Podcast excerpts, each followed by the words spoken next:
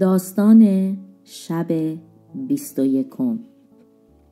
یه چوپان بدون هدیه. امروز توی مدرسه همه چیز هیجان انگیز بود. آخرین روز قبل از تعطیلاته. بچه ها هفته های زیادیه که یه تئاتر رو برای جشن کریسمس مدرسه دارن تمرین می‌کنن. نمایش راجع به چند تا چوپان جوونه که عیسی مسیح رو بعد از تولدش ملاقات می‌کنن. فقط بچه های بزرگتر توی مدرسه می‌تونن توی این تئاتر بازی کنن. چون در واقع هر کدومشون باید یه قسمت از متن نمایش رو از حفظ بگه. بالاخره امروز عصر قرار تئاتر اجرا بشه. کیمیا نقش فرشته رو بازی می‌کنه و کیان نقش یکی از چوپانای جوون رو. بچه ها همراه با معلمشون دارن دکور صحنه رو آماده می‌کنن. یه فرش پرزدار رو میندازن وسط صحنه تا شبیه زمینی بشه که طویل روشه. بعد با مقوا چند تا گوسفند درست می‌کنن و بعد از اون با پارچه های قهوه‌ای که از قبل آماده کردن طویله می‌سازن وسط طویله هم یه جعبه کوچیک به جای گهواره عیسی قرار میدن. پشت طویله چند تا جعبه چوبی می‌ذارن که فرشته ها بتونن برن روی اونا وایستن تا از پشت طویله دیده بشن.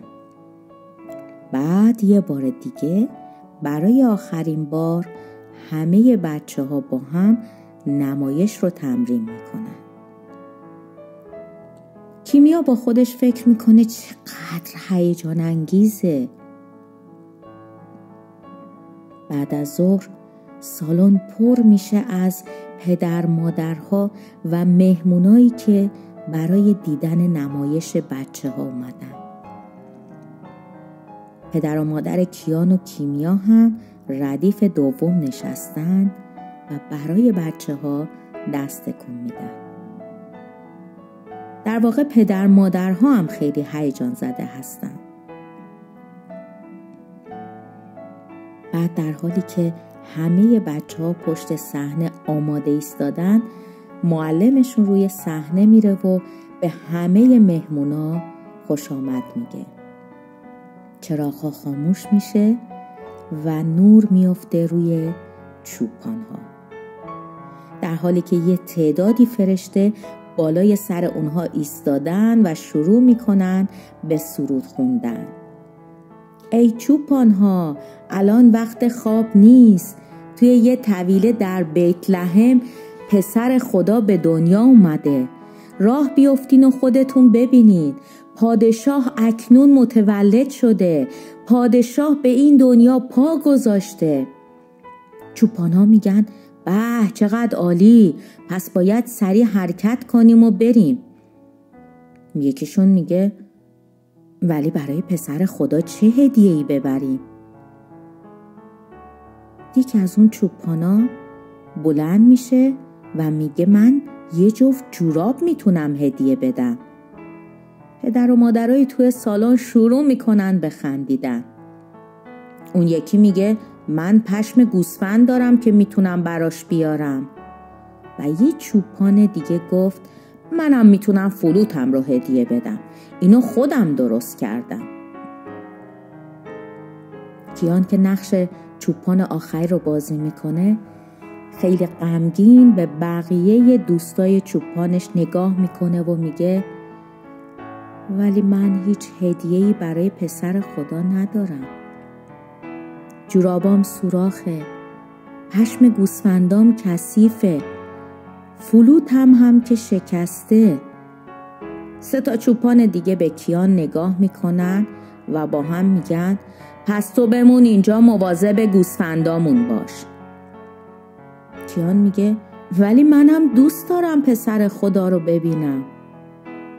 و بعد از اون همگی با هم به سمت طویله حرکت می‌کنن.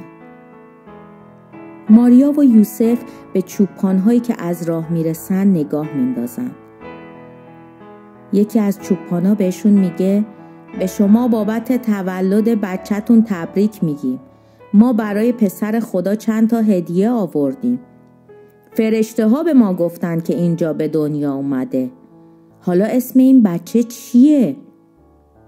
یوسف میگه خوشحالیم که شما اینجا هستین اسم این بچه ایساست بعد اولین چوپان میاد جوراب های هدیه رو بهشون تقدیم می‌کنه و میگه چقدر خوب شد که تو به دنیا اومدی با این جوراب ها هیچ وقت پاهات یخ نمی‌کنه. چوپان بعدی میاد جلو میگه این هم یه مقداری پشم گرم و نرمه که من برای تو آوردم. و چوپان سومی جلوتر میاد فلوتش رو تقدیم می‌کنه و به اونا میگه این بهترین فلوت منه که به تو هدیه میدم. نفر آخر کیانه که خیلی یواش نزدیک میشه و میگه ایسای مسیح این خیلی خوبه که تو به این دنیا اومدی. ولی من متاسفانه هیچ هدیه‌ای برات ندارم.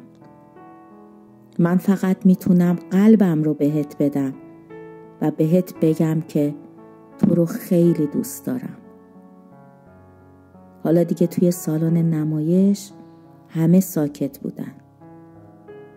اگر عیسی مسیح واقعا اونجا حضور داشت حتما به کیان چوپان که با دستای خالی ولی قلبی باز اومده بود لبخند می‌زد.